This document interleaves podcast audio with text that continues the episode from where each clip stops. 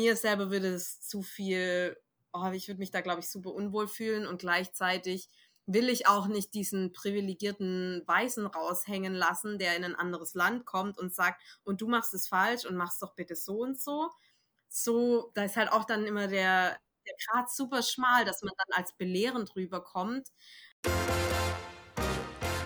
Hello, hello, buenos dias und herzlich willkommen zu einer neuen Folge Oh, wie schön. Und bevor es mit der heutigen Folge losgeht, möchte ich euch einmal kurz darum bitten, uns eine Bewertung dazulassen auf Apple Podcast oder Spotify. Spotify hat das neuerdings eingerichtet und es hilft uns von neuen Zuhörern und Zuhörerinnen gefunden zu werden. Deshalb tut uns den Gefallen, wir würden uns sehr, sehr freuen. Falls ihr Spaß beim Zuhören habt und schätzt, wie viel Energie wir hier reinbringen, dann würden wir uns auch freuen, wenn ihr uns bei Kofi einen Kaffee oder einen Vino ausgibt. Damit unterstützt ihr quasi unsere Leidenschaft und hilft uns ein wenig unsere Kosten mit dem Podcast zu tragen. Aber jetzt genug gefordert, kommen wir zu unserem Gast. Wir begrüßen heute Jill. Jill ist wie wir aktuell auf ihrer Zentralamerika-Reise und führt aufgrund ihrer Leidenschaft zum Reisen und Schreiben einen Blog. Bei Jill geht es aber nicht allein um das Reisen, sondern es ganz besonders darum, wie man nachhaltig reist. Ja, Nachhaltigkeit. Manche hängt es vielleicht auch schon aus den Ohren raus, aber seien wir mal ehrlich, wir wissen alle, dass wie wir aktuell leben, uns verhalten und vor allem wie wir reisen nicht weitermachen können. Genau diese Herausforderung, nachhaltig zu reisen, hat sich Jill zu ihrer Aufgabe gemacht.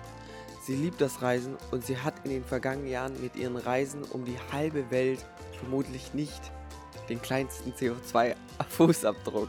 Aber was tun? Nie wieder fliegen oder am besten nie wieder in andere Länder reisen? Genau das kann sich Jill eben nicht vorstellen und hat aus diesem Grund an vielen Stellschrauben gedreht. An diesen Stellschrauben versuchen auch Vivi und ich täglich zu drehen, wobei vor allem ich manchmal grundlegend scheitere. Deshalb haben wir Jill eingeladen, um die ein oder anderen Tipps zu bekommen, wie sich auch nachhaltiges Reisen leicht anfühlen kann.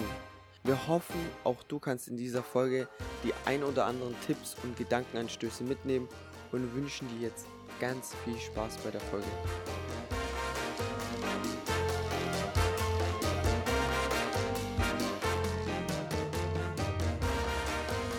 Ich würde mal sagen, wir starten offiziell. Also für alle Zuhörer, wir sprechen heute mit der lieben Jill. Äh, wir haben die liebe Jill mit äh, ihrem Freund in Honduras, in Utila Island kennengelernt. Und ähm, das Witzige ist, sie kommen wie wir, wie wir und ich, aus dem Raum Stuttgart und ähm, haben uns halt gut verstanden. Und Jill hat uns dann erzählt, dass sie einen Blog gestartet hat über das nachhaltige Reisen. Das heißt für uns beide, hey, das war so interessant für uns, weil uns interessiert auch die Nachhaltigkeit, aber ehrlich gesagt haben wir dort nicht so viel Knowledge. Und ähm, nachdem wir dann auf Jills Blog äh, nachgeschaut haben, haben wir gesehen, wie viel Jill schon in dieses Thema eingetaucht ist. Deswegen dachten wir, es ist mega cool und interessant, mal mit Jill zu sprechen. Deswegen, hello Jill, äh, wie geht's dir? Ähm, und wo bist du gerade? Hey, hey, ich freue mich mega, hier zu sein. Bin super gespannt auf heute. Äh, wir sind ja örtlich gar nicht so weit weg voneinander. ähm, sitze aktuell ja auch in Panama, nur in einem anderen Eck, in Bocas del Toro. Ähm, auf dem letzten Stückchen, letzte Woche ist angebrochen von unserer gemeinsamen Reise. Ich habe es ja schon angeschnitten. Wir haben uns in Honduras kennengelernt. Mein Freund Martin und ich, wir waren von Guatemala aus zusammen unterwegs. Sind die letzten Monate, haben wir uns so ein bisschen runtergearbeitet. Äh, von Guatemala aus sind durch die mittelamerikanischen Länder gereist und jetzt in unserem letzten Land gelandet, in Panama, von wo es aus dann auch wieder zurückgeht genießen noch so die letzten Tage, bisschen warmes Wetter, bevor es bald wieder Richtung Europa zurückgeht. Aber mir geht's sehr, sehr gut. Ähm, ich genieße die Zeit enorm gerade und genieße es, so viele tolle, spannende, äh, inspirierende Leute auch kennenzulernen, so wie euch zum Beispiel. Deshalb mh, hm, sehr gespannt und freue mich voll auf das Gespräch. Ja, ja, wir sind, oder Vivi, sag du mal Hallo. Warum soll ich ja, Hallo Ja, sagen? dass die Zuhörer wissen, dass du da bist. Hallo, ich bin Auda. Ja, tatsächlich ist jetzt ein Gag, weil ich es fast nicht geschafft habe aus der Küche raus, weil es bei uns gerade so busy ist. Aber ich bin noch dahergerannt und habe es auch geschafft für die Podcast-Aufnahme. Da freuen wir uns alle. Angerannt und noch mit Kochlöffel in der Hand. Ja. Ja, nee, Jill, wir sind mega happy, dass wir dich getroffen haben, beziehungsweise dass, ja, dass wir dich und Martin getroffen haben, weil nämlich, bevor wir jetzt komplett reintauchen in das Nachhaltige, ähm, wie reist man nachhaltig, erstmal eine Frage über dich und deine Persönlichkeit. Du hast im Blog geschrieben, dass Reisen für dich, dass du dein ganzes Leben lang schon reist und dass Reisen für dich wie ein Lehrer ist. Ähm, kannst du das mal kurz erklären? Welche Jill warst du davor? Was hat das Reisen gemacht? Warum war Reisen so ein großer Lehrer für dich? Äh, ja, das ist äh, eine, eine ganz coole, eine ganz äh, spannende Frage. Also ich war schon sehr, sehr früh mit, sehr, sehr früh, ähm, mit Anfang 20 hat mich so richtig so das Reisefieber gepackt. Ähm, da habe ich angefangen, längere Reisen zu machen, Solo-Reisen, war in Asien ein halbes Jahr, habe da sehr, sehr viel über mich gelernt, ähm, sehr, sehr viel Lebenserfahrung Erfahrung aber auch gesammelt. Ähm, und dann immer mal wieder hat es mich einfach auf längere Trips, auch dann Südamerika oder jetzt in Mittelamerika gezogen. Und ich finde tatsächlich, das klingt manchmal so klischeehaft, ne? aber ich finde schon, dass ähm, durch das Reisen ich Erfahrung sammeln konnte, Lebenserfahrung, die ich so zu Hause nicht sammeln hätte können. Und oder Dinge, die man auch nicht, nicht an der Uni lernen kann, die man nicht in der Schule lernen kann. Und es geht weit über Sprachen lernen, Kulturen kennenlernen und so hinaus. Also ich finde äh, eher dann solche Situationen, wie wenn man wirklich krasse Gastfreundschaft erlebt, ihr, ihr kennt es mit Sicherheit auch, jetzt gerade hier in Mittel Mittelamerika, äh, Menschen, die teilweise extrem wenig haben, sind die herzlichsten, sind die gastfreundlichsten. Ich habe das immer wieder äh, erlebt, auch in Asien. Ähm, wir haben mal so eine Wanderung durch Myanmar gemacht, ähm, mehrere Tage, und da sind wir wirklich durch Dörfer gewandert, die hatten gar, gar, gar nichts. Und die haben uns trotzdem eingeladen auf Tee und äh, wir sollen reinkommen in ihr Zuhause. Und das Zuhause war eigentlich, es war wirklich nur so ein paar Holzbalken und mehr halt auch nicht.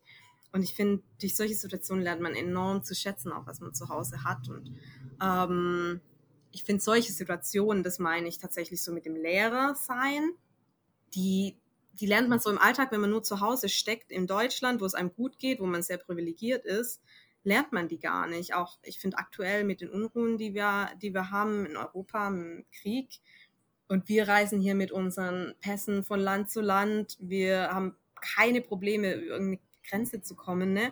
Wie privilegiert wir sind, ähm, dass wir einfach in jegliches Land reisen können, wo wir hinwollen, ohne uns groß Gedanken machen zu müssen. Es ist ein bisschen Papierkram, ein bisschen Bürokratie und dann geht es eigentlich super easy. Ähm, ich finde, solche Dinge zu erfahren und zu, ja, daraus zu lernen, finde ich einfach super, super wertvoll. Ich finde schon, dass, äh, dass es Menschen, die viel reisen, auch verändert, gerade solche Erfahrungen. Ich finde auch, dass Menschen, die, die viel reisen, so, so viele Kulturen kennenlernen, so viele unterschiedliche Menschen, also gerade Stichwort Diversity. Äh, was gibt's Schöneres als so eine krasse Vielfalt von Menschen, gell, die man überall trifft, die man, äh, also sowohl von anderen Travelern als auch die Einheimischen. Ähm, das ist super, super schön und ich finde, das sind ganz viele Dinge, die an so viel Lebenserfahrung lehren, dass äh, das eigentlich gar nicht, gar keinen Raum für Rassismus lassen dürfte. Dürfte. Es gibt natürlich immer Menschen, bei denen das anders ist, ne?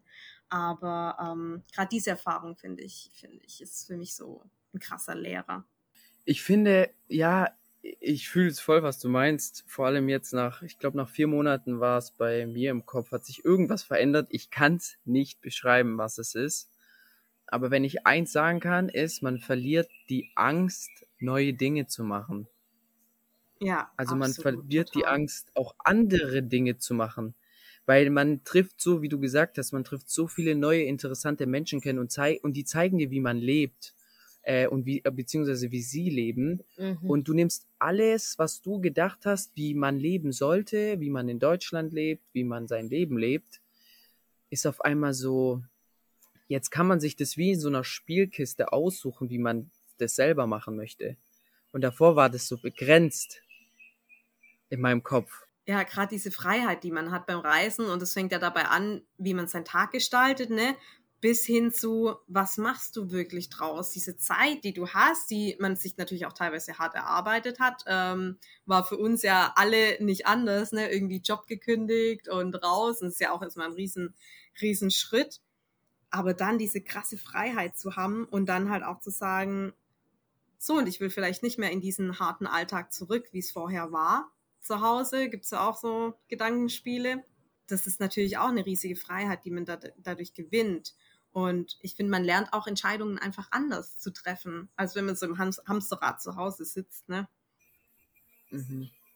Ja, ja, auf jeden Fall ja, dieses, ja, wie du entscheidest, ist komplett was anderes. Also. Mhm. Zum Thema mit den Menschen auch nochmal, was ich auch gelernt habe, weil viele auch immer gesagt haben, ah, ihr geht reisen und voll cool, dass ihr euch das traut, aber selbst wo wir reisen gegangen sind, habe ich mit, habe ich einfach Menschen kennengelernt, wo ich dachte, das sind für mich Menschen, die, die reisen und die ein, ein Leben führen, das irgendwie so einfach erscheint und du warst also noch jemand, der noch so, voll in deiner Rolle warst, noch so Sicherheit, noch immer die Kontrolle ist noch so da, die Struktur und also die waren teilweise viel losgelassener und da dachte ich schon noch so, oh Vivi, du bist echt noch deutsch. Du bist so. doch richtig spießig. ja, du bist doch so der. Das merken wir auch.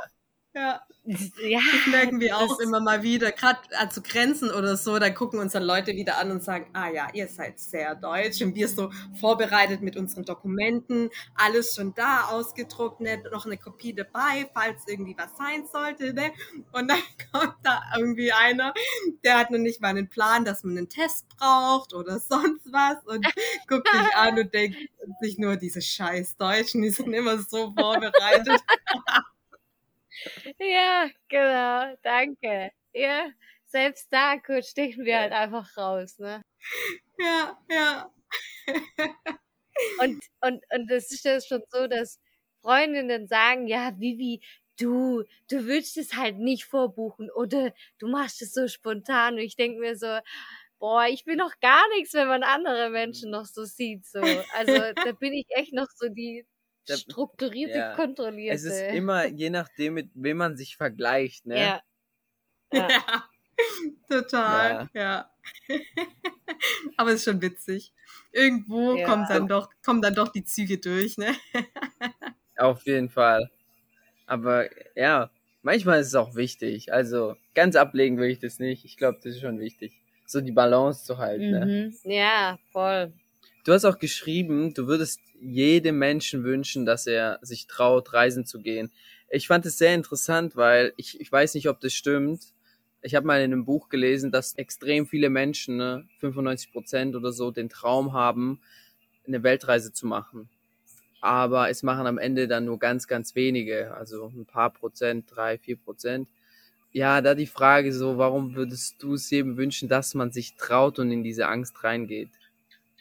Ja, total krass. Die, die Zahlen, die du sagst, ist mir so noch nie bewusst gewesen. Aber ich glaube schon, dass es, dass es hinkommt, ne? Weil so viele trifft man, die auch gerade, wenn man jetzt sagt, hey, ich, ich, ich ziehe jetzt los, ähm, also als ich losgegangen bin, gesagt habe, hey, Mittelamerika, ganz viele, wow, ich würde es auch so gern machen. Viele hängen immer an den, ich würde gern ich glaube, dass es für ganz viele Menschen gar nicht so schwer wäre, aber die Hürde ist einfach sehr, sehr groß, den ganzen Mut mal zusammenzunehmen. Ne? Ja, das ist die Blockade im Kopf, äh, wie du sagst, das ist äh, so viel, was einen zurückhält, diese ganzen Bürokratien und oh, und ich habe doch eine Wohnung und einen Job und dann, wie mache ich es finanziell und so weiter. Ich finde gerade so eine Langzeitreise, neben den ganzen Punkten, die wir ja gerade vorhin auch gesagt haben, was, man, was, was es eines lehrt, ist ähm, auch zum einen finde ich, dass Reisen überhaupt nicht teuer sein muss. Gerade wenn man so eine Langzeitreise macht, das ist halt auch dann nicht Urlaub, sondern es ist halt Reisen. Du lebst ein Leben woanders. Natürlich kommst du rum, aber trotz allem ist es ja auch nicht so, dass man jeden Tag ins Restaurant geht und schickimicki äh, essen geht und weiß, weiß Gott was, sondern Reisen ist einfach auch was anderes als, als Urlaub. Ne? Ich muss immer schmunzeln. Es gibt schon so viele Leute, die, ähm, die dann auch sagen, ja, du bist ja jetzt drei Monate im Urlaub. ja, äh, ah, nee. ist nicht ganz so. Ich liege jetzt nicht nur in meinem Ressort drei Monate lang und lasse mich bekochen und laufe meine fünf Meter zum Strand und zurück. so geil, was manche Menschen auch für eine Vorstellung haben, ne? Ähm, aber ich glaube, da kann jeder äh, mitfühlen, ne? da muss man ähm, drüber stehen. Das wirklich mal zu erleben. Ja, ja, total. Und das kann man, glaube ich, auch nicht nachvollziehen, wenn man nie auf so einer längeren Reise war, wie abartig viel Orga das ist, jedes Mal. Und dann musst du dich wieder um eine neue Unterkunft äh, kümmern. Und dann sitzt du im Nachtbus und schon wieder zwölf Stunden im Bus. Ich, ihr kennt das ja selber. Äh, und ist einfach nur komplett ausgelaugt manchmal. Äh, ich finde manchmal anstrengender als ein Arbeitstag, gerade wenn man dann auch so wie, äh, wie ihr auch, ich hatte auch zwei äh, Stops, wo ich äh, als Volunteer war, das ist natürlich auch nochmal anstrengend. ist einfach was anderes, ne? Also äh, einfach diese Erfahrung zu machen, finde ich, äh, ist so wichtig und ähm, sollte echt jeder mal erlebt, jeder mal erlebt haben. Natürlich ist es nicht für jeden machbar, das ist ganz klar, aber ich würde es absolut jedem wünschen und dann natürlich neben der ganzen Orga, und es hört sich so nach Jammern an, ne? es ist überhaupt nicht, diese Freiheit zu haben, wirklich jeden Tag so zu gestalten, wie man selber will, das ist was unfassbar wertvolles und das kann ich so schätzen und das schätze ich auch jetzt in jedem Moment, einfach nach seinem Gefühl zu gehen und auf sich selbst zu hören. Und ich habe auch so ganz andere Seiten an mir selber kennengelernt durch, durchs Reisen, weil ich so viel Zeit dann auch mit mir selber verbringe und mich wirklich mit mir auseinandersetze ähm, anstatt auf irgendwelche Stimmen um mich rumzuhören von zu Hause, Family, Freunde und so weiter, sondern einfach für sich selber ähm, zu entscheiden, wie man jeden Tag verbringen will und auf sich zu hören. Ich finde das so, so wertvoll. Ja, du sagst das mit dem, man hat plötzlich diese Zeit, die man davor nicht hatte, um Dinge zu machen, die man wirklich möchte. Und dann kommt man, wird man auch erstmal damit konfrontiert, äh, konfrontiert, ja, was möchte ich eigentlich? Was macht mir eigentlich Spaß? Und plötzlich lernt man irgendwie ganze neue Seiten von sich kennen und äh, ja, befasst sich da viel, viel mehr damit. Und das finde ich auch was mhm. krass Spannendes und auch mega Wichtiges. Da kommen wir schon zu einem ganz guten Punkt, nämlich ähm, wie man sieht, hast du dich in deiner Freizeit oder beim Reisen jetzt hauptsächlich darauf konzentriert, auch deinen Blog zu schreiben. Das ist ja, wie du gesagt hast, du liegst jetzt nicht nur auf der, in der Hängematte, sondern du kreierst ja auch was und das ist ja eines der schönsten Lebensgefühle, meiner Meinung nach, etwas zu erschaffen und zu kreieren. Und das schreibt dir niemand vor und du hast dich selber dafür entschieden, dich für Nachhaltigkeit zu interessieren und einen Blog zu starten. So, da die Frage, warum Nachhaltigkeit? War, wann ist es dir bewusst geworden, so, hey, ich muss selber an meinem, an meiner Art vom Reisen was verändern?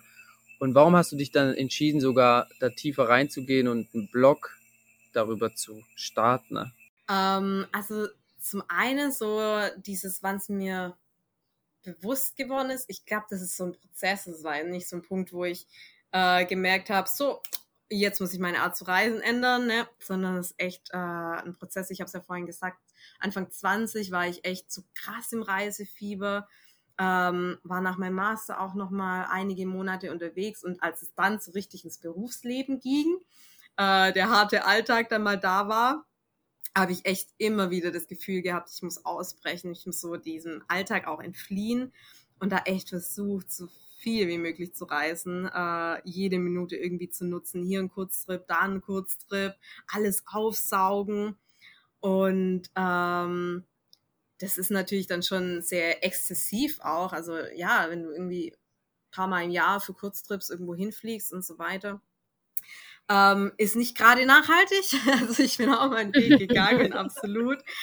Äh, und ähm, bin aber an äh, einen Punkt gekommen, also wie gesagt, es war so ein Prozess im Laufe der Zeit, wo ich auch ähm, so im Alltag sich ganz viele Dinge um mich herum auch verändert haben und gefügt haben und ich einfach einen immer nachhaltigeren Lebensstil so im Alltag verfolgt habe. Ich meine, Klimawandel lässt sich echt nicht verleugnen. Ich meine, wir alle äh, spüren es und ja, es waren ganz viele Punkte, wo ich so für mich den Alltag auch verändert habe. Ähm, und ja auch viel gesehen habe, was wir Menschen dem Planeten antun, was wir der Erde antun. Ähm, ja, und dann einfach im Alltag erstmal mehr Müll vermieden, versucht weniger zu konsumieren oder hauptsächlich Secondhand, kein Fleisch mehr gegessen, die ganzen Local Businesses unterstützt, solche, solche Sachen. Aber ja, da war halt trotzdem gleichzeitig, gleichzeitig noch diese große Leidenschaft fürs Reisen. Und das war dann schon so ein Zwiespalt, wie bringe ich das unter den Hut?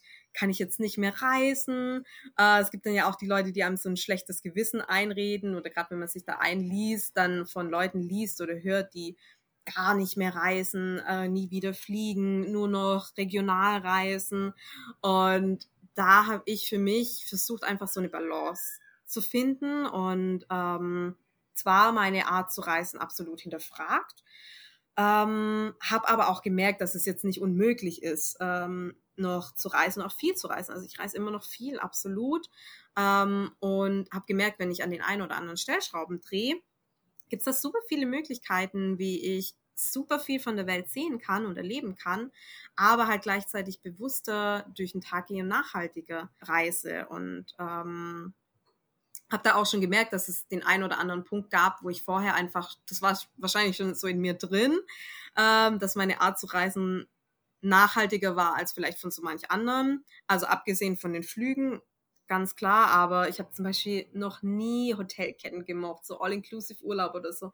Hättest du mich jagen können damit. Das war nie meins. Ich fahre immer super gern Bus. Äh, ich liebe echt so lange Busfahrten ähm, auch wenn sie anstrengend sein können.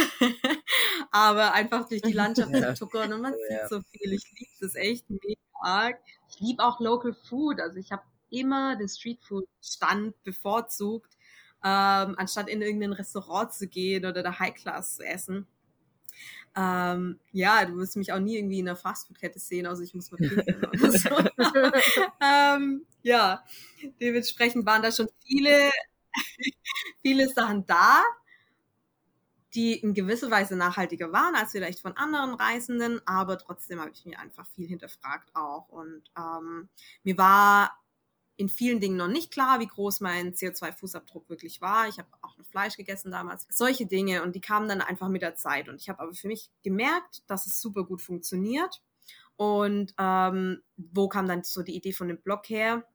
Ich habe zum einen immer gern geschrieben. Ich hatte früher schon mal einen Reiseblog, das war aber eher so Reisetagebuchmäßig. Ich habe halt viel geschrieben und wollte jetzt aber für mich so ein bisschen diese Leidenschaft mit dem Schreiben und mit dem Reisen verbinden und gleichzeitig halt damit andere so ein bisschen inspirieren und diese Message halt transportieren, dass es möglich ist und dass es einfacher ist als gedacht, äh, nachhaltig zu reisen. Dass man nicht schwarz-weiß sehen muss und nie wieder fliegen kann oder nur noch im Stuttgarter Raum fliegen, äh, fliegen, im Stuttgarter Raum reisen kann, sondern äh, eine gute Balance erfinden kann. Und das will ich halt anderen zeigen.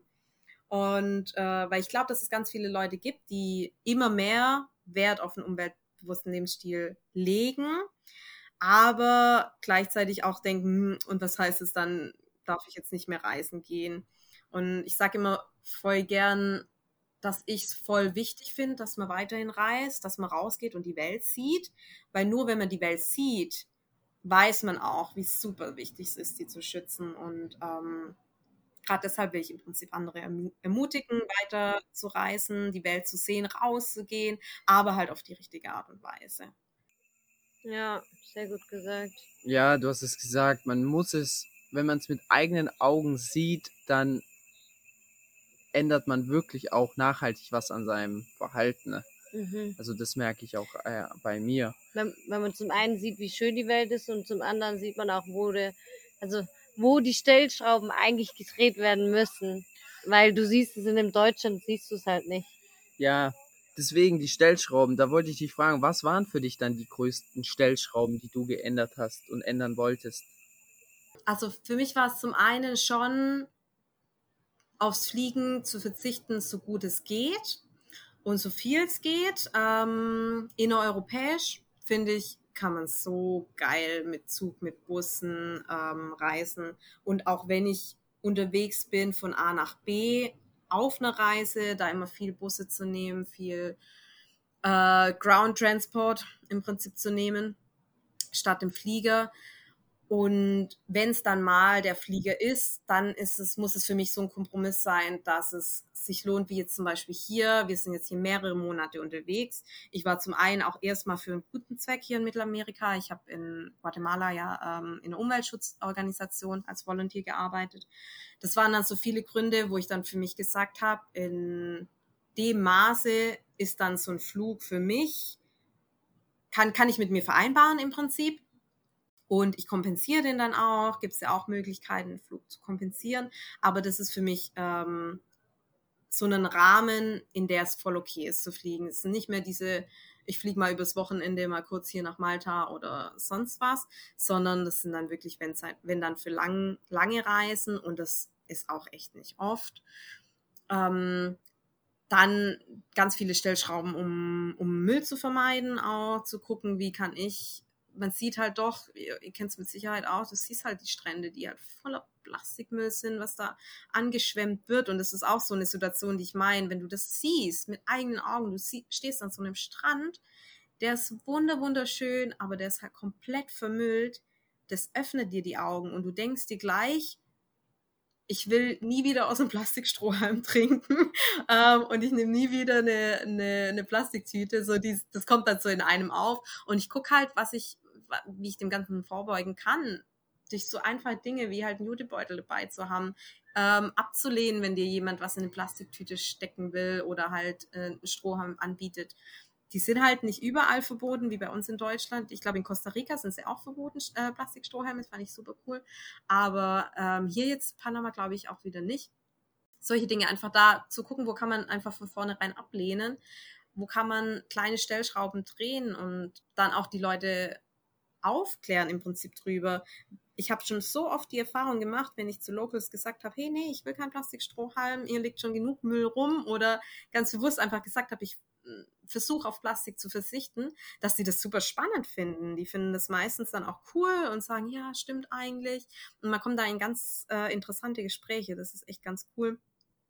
Und ich glaube, dass wenn wenn man das immer wieder macht und dann kommt vielleicht der nächste ein paar Wochen später und sagt das auch, das regt dann auch die Leute zum Nachdenken an, dass sie dann vielleicht irgendwann nicht mehr automatisch in jeden Cocktail einen Plastikstrohhalm reinstecken, sondern vielleicht erstmal fragen, willst du einen oder willst du keinen? Und so kann man langsam hoffentlich Veränderungen voranbringen. Äh, und das sind so Punkte, die man zum Beispiel, zum Beispiel gehen kann. Ja, ich, wenn ich das jetzt so höre, dann ist es so, ja, ich verstehe das und genau so handle ich auch. Aber auf der anderen Seite und vielleicht auch viele, die jetzt zuhören, denken sich so, hey, ich achte da drauf schon und ich, äh, ich gucke, dass man no, ne, keine Plastiktüte ähm, verwendet und keinen Plastikstrohhalm und eine, eine Flasche mitträgt, äh, wo man immer Wasser auffüllen kann. Aber ich finde es trotzdem, wie soll ich sagen, ich finde es, manchmal tut es mich überfordern das ganze Umweltbewusstsein, weil dann sitzt du, dann passt du einen Moment nicht auf und dann sitzt du in einem Restaurant, bestellst was und er bringt dir und du bleibst, du nimmst es nicht zum Mitnehmen und plötzlich bringt er dir das auf einem Styroporteller. Und du denkst dir so, oh Mann, oh, was soll ich jetzt machen? Jetzt ist es schon drauf. Und dann fühlst du dich schlecht oder was, ja, nicht unbedingt jetzt so schlecht, weil du, das ist nicht deine Verantwortung. Aber ich finde, das ist halt so wahnsinnig schwer. Da hat ja auch jeder Reisende, jeder Mensch immer mehr Druck auch so. Sei jetzt so der perfekte Mensch. Und ich finde es halt auch so schwierig, sich das immer vor Augen zu halten. Ne? Und immer parat zu sein, ready zu sein. Aber ich finde es gar nicht mal jetzt unbedingt schwer. Ich meine, was du halt tun kannst, ist immer dein Bestes und im Endeffekt ähm, meine, das mit dem Styropor, da hatten wir es ja dann auch drüber. Ich habe nämlich dann, weil du dann gesagt hast, gebe ich es jetzt zurück, aber es ist halt so, es sind dann Dinge, es bringt dann halt auch nichts, das zurückzugeben, weil es wird dir dann eh weggeschmissen. Ja, es war ja Und dann schon genug. Alles, ne? was du im Endeffekt dann tun kannst, ja, ja. ist einkaufen gehen, dein Jutebeutel da mitzunehmen. Gut, mit dem Strohhalm, das kann ich auch verstehen, aber ich habe zum Beispiel auch bei dir gesehen, dass du ich weiß nicht, ob du es jetzt auch hast, aber hast du deine Strohhalme immer noch dabei, dass du die quasi mitnimmst für unterwegs? Das fand ich nämlich auch eine mega coole Idee. Ja, also ich habe so ein, so ein kleines Zero Waste Kit im Prinzip dabei mit, da ist ein Bambusstrohhalm dabei, da ist äh, Gabel, Löffel, Messer dabei, also dass ich sowas halt immer parat habe und da Plastikbesteck im Prinzip ablehnen kann. Das habe ich eigentlich immer dabei. Ich habe so ein paar Sachen dabei, wie einen Silikonbeutel, wenn ich mal was Takeaway mitnehmen möchte oder einfach auch so ein, wie so ein Baumwolltuch, wo man Obst gut reinpacken kann, statt in eine Plastiktüte äh, oder auch so Bienenwachstücher. Da gibt's ja schon Sachen, die du einfach, wenn du die parat hast und die dabei hast, dann ist es ja auch gar nicht was, wie du jetzt meintest, Alex, dass, dass man immer dran denken muss oder sich immer selber dran reminden muss. Es wird dann irgendwann so ein Automatismus dann hast du das Zeug dabei und dann fragst du, hey, kannst du es hier reintun, statt auf einem Plastikteller äh, oder Styropor-Teller? Und dann ist es für die Leute auch fein. Also ich habe da nie schlechte Erfahrungen mitgemacht oder halt ich packe dann kurz meinen eigenen Strohhalm aus und schlürfe damit meine Coconut. Das ist auch völlig fein für die, für alle Leute. Und das wird dann echt so ein Automatismus. Das, also es fühlt sich für mich auch jetzt nicht nach Anstrengung an oder oh, ich muss immer aufpassen, dass ich ja keine Plastiktüte. Nee, weil ich habe ja eh meinen Jutebeutel dabei. Also oder ich habe einen Rucksack dabei, dann stecke ich es halt da rein. Äh, dann ist es für mich ganz normal, die Plastiktüte abzu, abzulehnen. Aber ich finde auch wichtig ist, dass man sich halt auch nicht verrückt macht weil die Situation gibt's. Ich musste gerade schmunzeln mit dem Styroporteller. Ich hatte die auch. Und dann denkst du schon, du willst irgendwie alles richtig machen. Und dann kriegst du es trotzdem irgendwie auf einen Plastikteller. Ja, und dann hat es ja auch keinen Zweck, das zurückzugeben, weil der wurde schon benutzt. Und die werden es eh wegwerfen. Oder auch, ich sag's euch auch ganz ehrlich, dann überkommt mich halt auch mal der Heißhunger und ich habe jetzt so Bock auf die Packung Cookies, dann hole ich mir die halt auch. Auch wenn die jetzt äh, verpackt ist in, in Plastik wichtig ist, finde ich, das richtige Mindset zu haben und zu gucken, was kann man tun, um so viel Müll wie möglich zu vermeiden, ohne sich dabei auch ein Bein auszureißen und ohne mit sich selber super hart zu sein, sondern natürlich dann auch die Reise genießen zu können, das ist natürlich auch super wichtig, als alles immer nur abzulehnen und nicht zu machen und äh, dann ein schlechtes Gewissen zu haben. Man darf da auch nicht zu hart mit sich selbst sein sondern ähm, die Situation wird es immer geben und ich finde auch gerade dieses Zero Waste, wie man ja sagt, klingt auch immer wie so ein Extrem. Es soll ja aber eher eine Guideline sein, so wenig wie möglich, Müll wie möglich zu verursachen. Wir werden aber niemals alles perfekt machen können oder alles beeinflussen können, weil ähm, selbst wenn du im Lokal isst und es ähm, auf einem Teller, der wiederverwendbar ist, ähm, mit normalem Besteck und so weiter, ähm, angeliefert wird, weißt du nicht, was ist in der Küche hinten passiert. Haben die alles Gemüse in Plastik verpackt gehabt und ähm, weiß man nicht. Ne? Kann natürlich auch sein, dass da im Hintergrund super viel Einwegplastik ähm, mit dem Spiel war, selbst wenn ich vor Ort esse. Ich finde, ja. das Wichtigste ist die Einstellung zu haben, auch offen drüber zu sprechen, wie wie gesagt, mal ab, aktiv ablehnende Leuten sagen, hey, ich will auf Plastik verzichten. Das finden die meisten super cool ähm, weil die ja die Straßenränder genauso selber sehen. Die sehen ja, dass da alles rumliegt und es findet keiner schön. Aber ähm, das Mindset einfach selber zu haben und auch zu transportieren, den Leuten mitzugeben.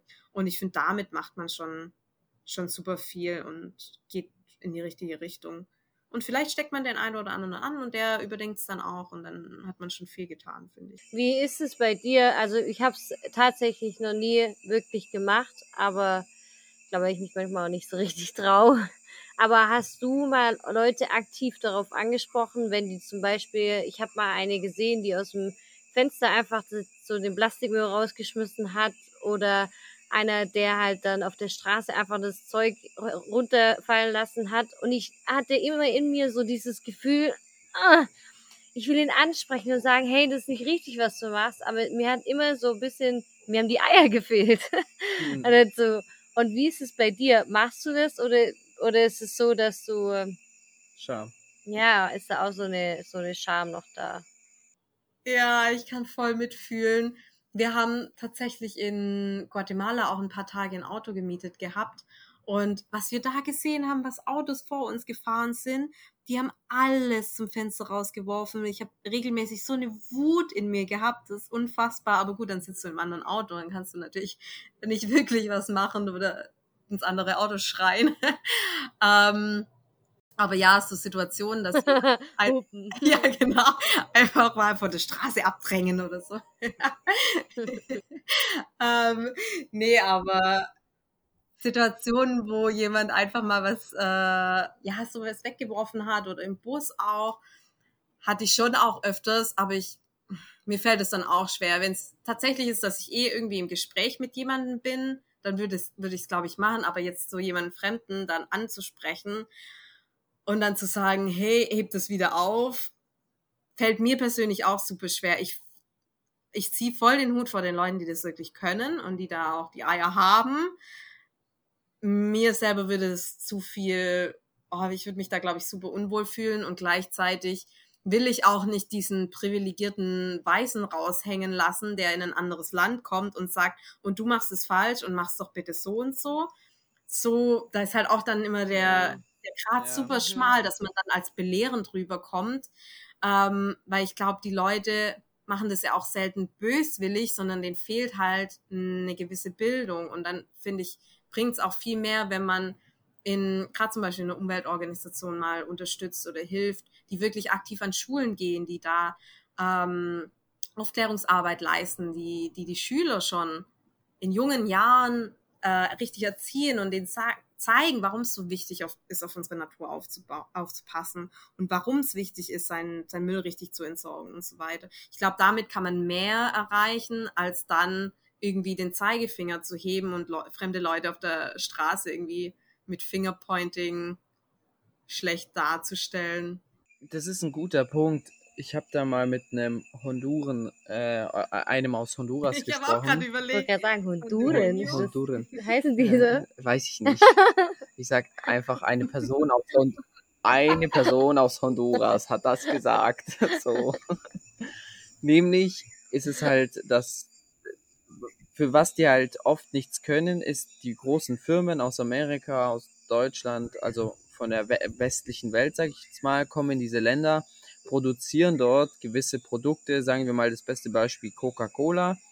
Und die Leute und es entsteht viel Plastikmüll. Und die Leute werden aber nicht aufgeklärt, wie man den Plastikmüll entsorgt. Und so ist es dann damals äh, gestartet, dass immer mehr Plastik in der Umwelt landet, weil die Leute halt davon ausgehen, dass das so wie ganz die Sachen, die sie davor immer benutzt haben, auch einfach vergehen innerhalb von Wochen.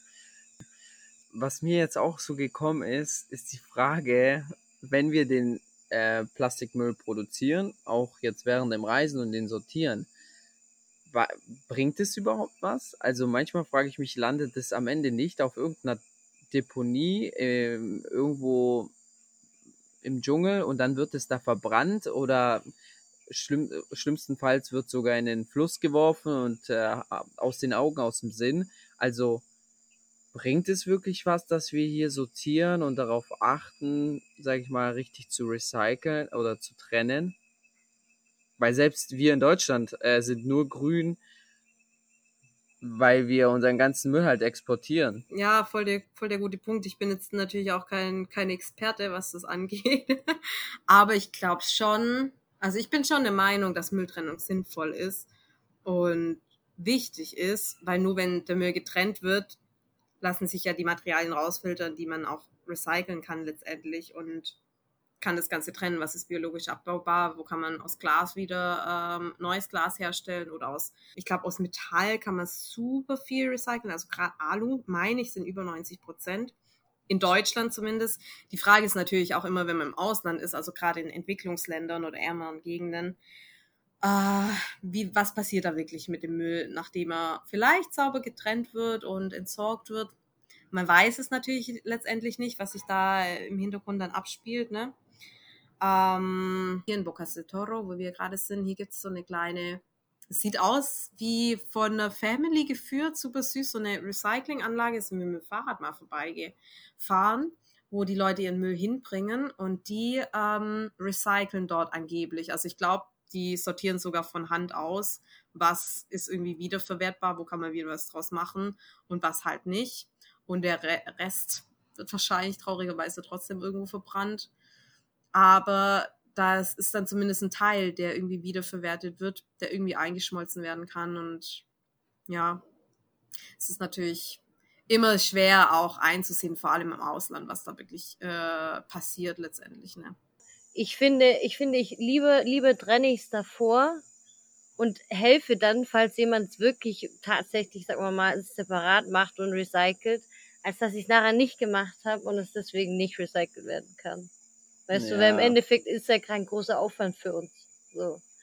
Und natürlich siehst du manchmal auch irgendwie Mülldeponien, wo ich denke, boah, da ist auch alles zusammengeschmissen und irgendwie so eine riesige Herde, so ein Berg, wo gefühlt alles drin liegt und irgendwie habe ich das Gefühl, die graben es nur um, aber ja, es gibt einem irgendwie vielleicht auch manchmal ein gutes Gefühl, dass wenn doch, also wenn es doch irgendwie verarbeitet wird, dann habe ich wenigstens meinen Teil dazu beigetragen. Mhm. So. Ja, generell, ja, das ist, glaube ich, so ein Punkt, wo noch ein bisschen die Transparenz fehlt, gerade in den Ländern, wo man dann reist. Wie wird der Müll wirklich getrennt? Ähm, ich glaube, was wir machen können, ist genau die Dinge, die du schon angesprochen hast. Da hast du irgendwas mit den sechs, mit den sechs RS geschrieben. Kannst du das kurz erklären? Ja, äh, die sechs Rs sind eigentlich relativ bekannt. Also die Rs aus dem, aus dem Englischen, weil die ganzen Wörter mit R beginnen, ist eigentlich so eine Eselsbrücke, wenn man wirklich so ein Zero Waste Mindset ähm, in seinen Alltag integrieren will. Und ich finde es super, super spannend, weil es sind super viele Punkte, die man echt easy umsetzen kann. Also das ist Refuse, also ablehnen im Prinzip. Ähm, so wie gesagt, mal den, den Strohhalm ablehnen, ähm, die Plastiktüte ab, Tüte ablehnen ähm, oder auch diese kleinen verpackten Hotelshampoos einfach liegen lassen und nicht alles zu verwenden, sondern da einfach schon ablehnen, was geht. Da kann man schon super viel Müll vermeiden. Das ist das Erste. Das Zweite ist Reduce, also reduzieren. Einfach zu gucken, wo kann ich weniger konsumieren? Muss ich jetzt wirklich fünf Souvenirs mitnehmen ähm, von unterwegs, die wahrscheinlich noch in Plastik verpackt sind und im besten Fall vielleicht sogar in China produziert wurden und nicht mal hier vor Ort. Ähm, oder auch weniger zu packen letztendlich. Es dankt einem auch der Rücken.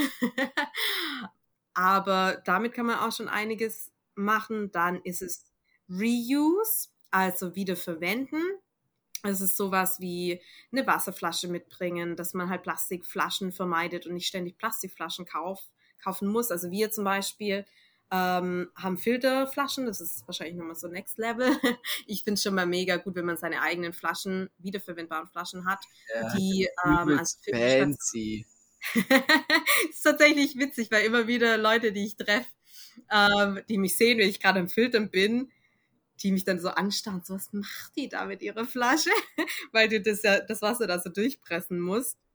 Aber es ist einfach so geil, weil wir haben bisher, wir sind drei Monate unterwegs und wir haben noch keine einzige Plastikflasche gekauft und ähm, wir haben noch keinen Cent für Wasser ausgegeben, weil wir immer entweder Klar, jegliches Hahnwasser, das man normalerweise nicht trinken könnte, können wir ähm, nutzen, können wir filtern, aber auch mal, ich habe ein Semuk Champagne einem Fluss einfach Wasser aufgefüllt, mal in einem äh, Wasserfall oder in einem See. Du kannst halt überall, außer Salzwasser, das geht nicht, aber ich bin ein riesen Fan von dieser, von dieser Filterflasche.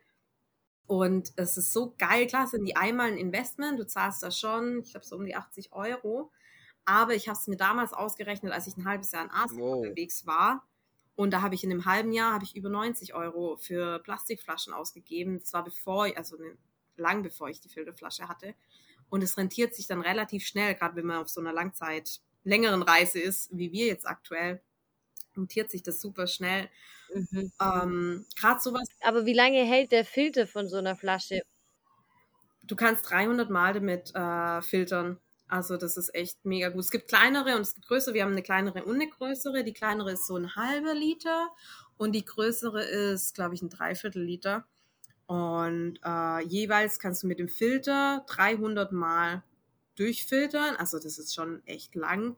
Und dann musst du ja auch nicht die komplette Flasche ähm, neu kaufen, wenn der Filter mal durch ist, sondern du kannst nur den Filter ersetzen. Der kostet, glaube ich, so 20 Euro. Also das ist äh, voll okay und äh, lohnt sich echt so, so arg. Ja, ich habe meine nämlich auch verloren und seitdem ist es so schlimm. Ich verwende eine seit äh, drei Wochen dieselbe und versuche die natürlich so lange wie möglich zu verwenden. Das Problem ist, die stinken dann auch irgendwann so widerlich. Aber ich denke dann so, nein, ich kann jetzt nicht wieder eine neue kaufen. Ja, ich habe nämlich meine andere Flasche, die ich immer benutzt habe, verloren. Ja, Ja. aber dann ist es Ja. vielleicht das nächste Investment, so eine Filterflasche. Also ich kann es echt voll empfehlen. Ich bin mega Fan von der. Und äh, wo war ich jetzt stehen geblieben? Bei Reuse, ne? Andere wiederverwendbare Sachen. Oder halt zum Beispiel auch ähm, mal Ausrüstung mieten. Das fanden wir ganz geil. Wir waren äh, auf einer Wanderung auf einem Acatenango in Guatemala. Und da konntest du halt alles ausleihen an Ausrüstung, was nur geht. Das ist so geil. Ich habe mir auch schon mal ein Kameraobjektiv gemietet für eine Reise, nur für äh, zwei Wochen oder drei Wochen. Geht alles, ne? Du musst nicht immer, musst nicht immer alles neu kaufen. Wir haben nämlich auch auf Honduras einen kennengelernt, der hat auch seine GoPro für zwei Wochen nur für den Urlaub gemietet. Also diese Technik und so, das wusste ich davor auch nicht, dass man das mieten kann. Ich finde es mega interessant. Also mittlerweile geht es ja irgendwie, geht irgendwie alles. Alles kann vermietet werden und ich finde es mega cool. Mhm. So, die sechs, es fehlen noch drei Rs. genau, voll hängen geblieben. Ähm, dann natürlich Recycle, äh, voll wichtig. Wir hatten jetzt Refuse, Reduce, Reuse. Recycle, genau. Ähm, klar, wir hatten es gerade eigentlich davon, man weiß nicht immer, was, was passiert mit der Mülltrennung, werden die Sachen wirklich recycelt. Aber wenn es Mülleimer gibt, ähm, Recycling-Mülleimer, dann echt immer, ich würde es echt immer nutzen. Ich würde den Schritt gehen. Das ist unser Schritt, den wir halt als Verbraucher, als Endnutzer gehen können. Das, was wir tun können, was wir in der Hand haben. Und da den richtigen Weg zu gehen, finde ich immer super wichtig. Genau dann ähm, Repair, reparieren. Ich weiß nicht, was mir alles schon auf Reisen kaputt gegangen ist, ganz ehrlich. Äh, von beim Backpack irgendwie der, der Riemen gerissen, äh, Reißverschlüsse, was weiß ich. Äh, so viele Sachen gehen halt nun mal kaputt, wenn man die exzessiv nutzt äh, auf Reisen oder auch mal Schuhe, Schuhsohlen. Immer erstmal gucken, kann es mir jemand reparieren? Ich muss nicht gleich das ganze Paar Schuhe wegwerfen und mir neue holen oder den Backpack wegwerfen, nur weil da ein blöder Reißverschluss kaputt ist, sondern ich kann mal gucken, ob sich das irgendwo reparieren lässt. Und auch hier, selbst mitten im Nirgendwo, findet sich im, immer irgendjemand oder irgendein Store, wo du vorbeiläufst, so dass irgendjemand fixen kann. Das ist eigentlich ganz geil. Und das letzte ist Mhm. dann noch äh, Rot, ähm, also kompostieren im, im Englischen. Das ist natürlich auf Reisen jetzt auch nicht immer so easy. Ähm, ist zu Hause viel, viel einfacher zu kompostieren ähm, mit den Bioabfällen. Aber s- ich habe schon in einigen Unterkünften gehabt, dass die wirklich einen Kompost hatten. Äh, Gerade wenn es Unterkünfte sind mit nachhaltigerem Fokus, äh, dann achten die da teilweise auch drauf. Und dann kannst du da auch ähm, kompostieren. ist echt ganz geil. Apropos kompostieren, ah, okay, ja. will ich nur kurz sagen, wir lernen gerade, wie man hier 1A kompostiert. Also das ist der Wahnsinn. Äh, wir haben hier drei so, wir sind ja auf einer Permaculture Farm und hier gibt's drei, drei so Squares, sag ich jetzt mal. Und da kommt der frische Kompost rein, der wird, der lagert da dann zwei Monate, je nachdem wie viel drinne ist. Dann kommt er in das nächste, in den nächsten Square rein, wo der äh, gemischt wird mit irgendwas, ich glaube Bambus, Splitter und so nee, Zeugs. Ja, mit, mit äh, Holz, mit Sawdust. Mir fällt's, ich weiß nicht auf Deutsch. Ja, Oh Gott, jetzt sind Ja, wir schon die Menschen. ja, boah, ich weiß auch nicht mehr. Einfach Späne, Späne, genau, Späne. Holzspäne. ja. genau. Und dann wird er da auch nochmal, dann wird er auch nochmal verarbeitet. Der braucht dann auch nochmal so einen Monat oder so. Und dann kommt er in, das, in den weiteren Square. Und nachdem kommt er halt wieder, wird er wieder genutzt und kommt wieder in den Garten. Und mit noch Chicken Manure, also äh, Hühnerscheiße, alles gemischt. Und so entsteht wieder neues Gemüse, neue Früchte. Und ja, das ist äh, der Lebenszyklus von unserem Essen. Deswegen, Danke, ja, danke, Alex. kurz mal rausgehauen. So geil. Richtig, richtig cool. Das ist voll die, es sind voll die guten Skills, die man zu Hause dann auch nutzen kann. Ne? Also ich wüsste jetzt nicht so auf, auf die Schnelle, wie ich mir selber so einen krassen Kompost anlege und worauf ich da achten muss und so weiter. Das finde ich super geil. Ich Ja. habe schon gesagt, wir werden es in Deutschland auf jeden Fall machen. Also selbst wenn ich jetzt mal in meiner Zwei-Zimmer-Bude hock, dann ist auf jeden Fall drei Quadratmeter offen für Kompost. So ein extra Und Kompostzimmer. dann kann ich schön Genau, so wird es mal sein bei mir. Aber, aber einfach 100% nachhaltig. Ja, es wird. So, ich habe ich hab mal noch eine Frage. Das fand ich nämlich auch interessant, weil ich mich auch immer gefragt habe, weil viele immer sagen, ja, man kann ja auch nachhaltig Unterkünfte buchen, aber wie, wie ist das? Achtet ihr da drauf? Und wenn ja, wie findet ihr die? Gibt es da eine App dafür? Gibt es da irgendwelche bestimmte Stichpunkte, wo man drauf achten muss? Oder ja. Es gibt tatsächlich ähm, unterschiedliche Seiten und auch zum Beispiel bei äh, Booking.com gibt es mittlerweile auch diesen Sustainable Travel Badge. Das habe ich jetzt schon öfters gesehen, ähm, aber eher durch Zufall, als ich Unterkünfte gesehen habe, die ich eh geil fand. Und da kenne ich jetzt auch nicht die genauen Anforderungen, die Booking.com da an die Unterkünfte hat, die die erfüllen müssen, um ehrlich zu sein. Es gibt aber auch unterschiedliche Seiten. Also ich kenne Green Pearls zum Beispiel oder Book It Green. Okay. Ähm, hab da mhm. aber die Erfahrung gemacht, dass mir ein bisschen schwer gefallen ist, äh, dort das Richtige, also für mich zu finden, weil entweder die Auswahl nicht ganz so groß ist oder es halt dann super fancy Unterkünfte waren, die dann doch nicht meinem Budget entsprochen haben. Aber es lohnt sich schon immer mal reinzuschauen, findet sich bestimmt ja. auch was Cooles. Ich habe aber die Erfahrung gemacht, dass oft dann auch doch das kleine familiengeführte Hostel äh, von Locals oder Guesthouse eine der nachhaltigsten Alternativen ist. Äh, wenn man sich da ein bisschen umschaut auf den ganz gängigen Plattformen, also Booking.com, Hostelworld, ähm, Airbnb, gibt es eine riesige Auswahl. Ich finde halt, also ich schaue immer dann mir nochmal die Webseite an, wenn mir eine Unterkunft gut gefällt und gucke, was, äh, was machen die wirklich. Und da kannst du echt super viel äh, rauslesen, was sie wirklich machen. Also zum einen auch, da vielleicht auch nochmal wichtig, die Erfahrung habe ich jetzt zum Beispiel auch in Costa Rica gemacht, nicht blind den Naming Ecolodge vertrauen, weil gefühlt nennt sich jeder so, der seine Unterkunft aus zwei Holzbalken gebaut hat. Und dann ist es schon Ecolodge. Mhm. Also da muss man echt drauf achten, weil das ist glaube ich, einfach auch kein geschützter Begriff. Also es gibt, glaube ich, keine Regularien, für wann darfst du dich Eco-Hotel oder Eco-Lodge oder sonst was nennen, sondern die nennen sich halt dann so, weil sie denken, das ist jetzt ein Trend und das kommt gut an und wir haben ja hier ein bisschen Holz verbaut oder ein bisschen Bambus. Hm.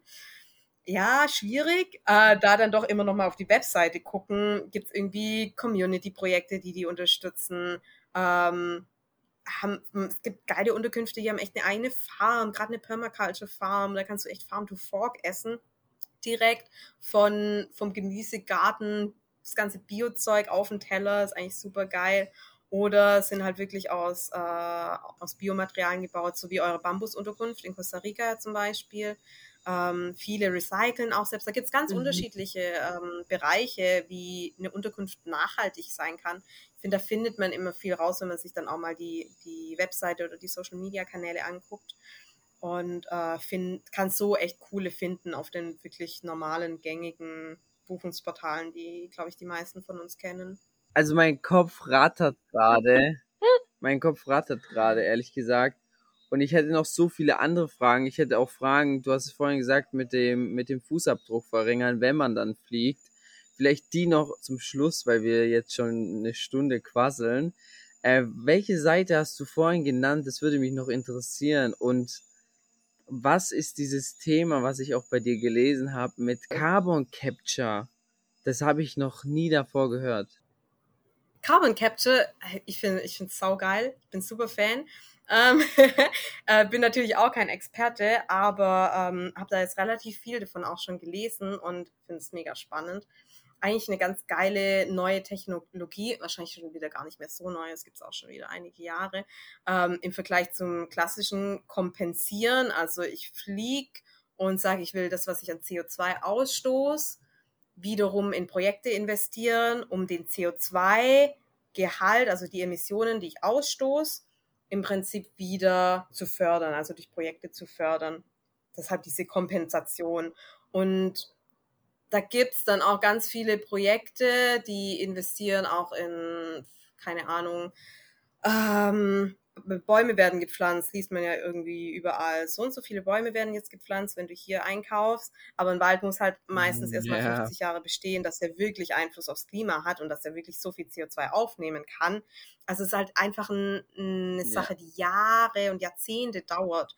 Und Carbon Capture ist halt ganz geil, weil das im Prinzip einen sofortigen Effekt hat. Also es ist so, sozusagen eine äh, Technologie, die CO2 aus der Atmosphäre saugt, kann man so sagen. Es wird irgendwie fancy gepresst durch irgendwelche Technologien und speichert es dann im Boden.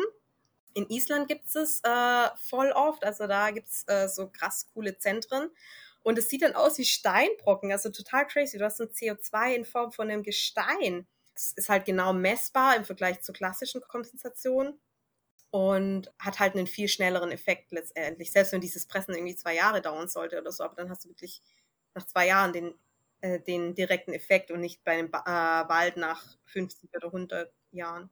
Tomorrow's Air ist dann eine ganz gute Seite, die hat äh, da echt ein, coole Projekte. Geil. Das habe ich, Alter, ja, ich schwör, das mega hab ich, geil. du meintest so, hey, was, habt ihr das noch nie gehört? Ich hab's auch da noch sieht nie man mal, in gehört. was für einer Blase du rumhängst. Weil diese Blase kennen wir, kenne ich so nicht. Das ist für uns und ich hoffe, So geil. Rocket Science. so interessant. Ich, du musst uns auf jeden Fall die Seite schicken. Ich, wir verlinken auch alles, über was wir geredet haben, dann nochmal in den Show Notes. Ähm, aber das möchte ich mir gern genauer anschauen, weil das klingt so interessant. Ja, Ähm, lest euch da boah, echt mal ein. Richtig spannend, richtig spannend. Das ist super cool. Und sonst hatte ich ja vorhin noch gesagt, so zu klassischen äh, Kompensationen nutze ich Atmosphäre, also fair wie Fairtrade. Ähm, und die haben ganz arg viele äh, Projekte von, die investieren in Solarenergie, Wasserkraftwerke, aber auch, wie gesagt, äh, Bildungsprojekte, um, um eben auch Kinder schon aufzuklären über Umweltschutz. Ähm, aber auch sowas wie Wiederaufbau in Katastrophengebieten oder auch so witzige Projekte wie Biogas aus Kuhkacke in irgendwelchen afrikanischen Ländern. Also da gibt's echt ähm, krass coole Projekte. Ähm, auch, ich habe letztens mal reingeschaut auf der Seite nochmal, in grünes äh, E-Kerosin. Also da wird ja gerade auch in der, in der Luftfahrt super viel geforscht ähm, und in Entwicklungen investiert, um irgendwann mal Kerosin äh, herstellen zu können. Und da sind sie, glaube ich, echt schon ist relativ weit in der Forschung und Entwicklung, äh, was halt so grünes, in Anführungsstrichen, so grünes E-Kerosin angeht. Also echt ganz cool. Und bei Atmosphäre weißt du halt, die Projekte sind auf jeden Fall zertifiziert. Da gibt es so einen Gold Standard. Ähm, die müssen da super viele Kriterien entsprechen. Und die machen zum Beispiel auch wirklich explizit keine Waldprojekte. Also die sagen, es ist immer gut, wenn jemand sich für Auf Aufforstung einsetzt, Waldprojekte, Bäume pflanzen, mega gut, aber hat für die einfach keinen direkten Effekt, so dass die sagen, für Kompensation ist es halt einfach nicht, ge nicht geeignet. Deshalb sagen die Waldprojekte fördern die jetzt explizit nicht, sondern eher sowas wie halt auch Solarenergie oder so, wo du halt einen viel direkteren Effekt hast. Und was mir da aber auch nochmal wichtig ist, dazu zu sagen, ist halt trotzdem, darf es halt kein Ablasshandel sein. Es darf halt nicht sein, la, okay, ich fliege jetzt um die Welt und äh, kaufe mir so mein schlechtes Gewissen frei und äh, kompensiere das jedes Mal, alles gut, dann passt es ja, dann kann ich ja Ja. fliegen ohne Ja. Ende. Sondern natürlich sollte man trotzdem versuchen, so wenig wie möglich zu fliegen. Die, die Technik ist halt leider noch nicht so weit, dass Fliegen der Umwelt nicht schadet. Das wird da noch echt viele Jahre dauern. Deshalb ist es natürlich eine Möglichkeit, wenn man mal fliegt, zu sagen, okay, dafür fördere ich bestimmte Projekte, aber trotzdem kann ich mir da nicht mein Gewissen äh, freikaufen und äh, wild durch die Welt tingeln und dann einfach nur jedes Mal kompensieren und dann passt es schon, sondern es, das ist halt auch wieder dieses Mindset, das richtige Mindset zu haben und da trotzdem seine Arbeitsweise zu hinterfragen. Absolut. Auf jeden Fall. Okay, Jill, ich, ähm, es hat mega Spaß gemacht. Vielen Dank äh, für deine Zeit und wir haben deinen Blog auf jeden Fall im Auge. Und wenn wieder spannende Themen kommen, dann äh, klingeln wir einfach wieder durch. Und jetzt wünsche ich euch ganz viel Spaß noch in Panama. Genießt die Tage und äh, dann hören wir uns äh, ein nächstes Mal wieder. Ja, mega gern. Würde mich auf jeden Fall voll freuen. Und äh, dann vielleicht auch in, in Live. wer weiß. Wer weiß, vielleicht in Italien, Ja. wer weiß, vielleicht in Deutschland, vielleicht auch ganz anders. Mhm. Würde mich voll freuen. So, das war's auch wieder von der Folge. Ich muss ehrlich zugeben, mein Kopf rattert. Ich habe viele Dinge so nicht auf dem Schirm gehabt und in vielen Bereichen hat Jill auf jeden Fall mein Interesse geweckt, womit ich mich in den nächsten Tagen und Wochen auch auseinandersetzen werde. Wir hoffen, auch du konntest das ein oder andere mitnehmen und hattest Spaß beim Zuhören. Vielleicht vor der nächsten Reise schaust du bei uns in die Shownotes rein. Da haben wir alle Themen und auch alle Produktempfehlungen, die Jill auch mit uns geteilt hat, verlinkt. Schau da gerne rein. Ansonsten würden wir uns freuen, wenn du die Folge mit Freunden und Familie teilst, uns eine Bewertung da lässt. Schau gerne auf unseren persönlichen Instagram-Kanal vorbei. Und jetzt wünschen wir euch noch einen angenehmen Tag. Bleibt gesund, bleibt fit und wir sehen uns bzw. hören uns nächste Woche. Hasta luego!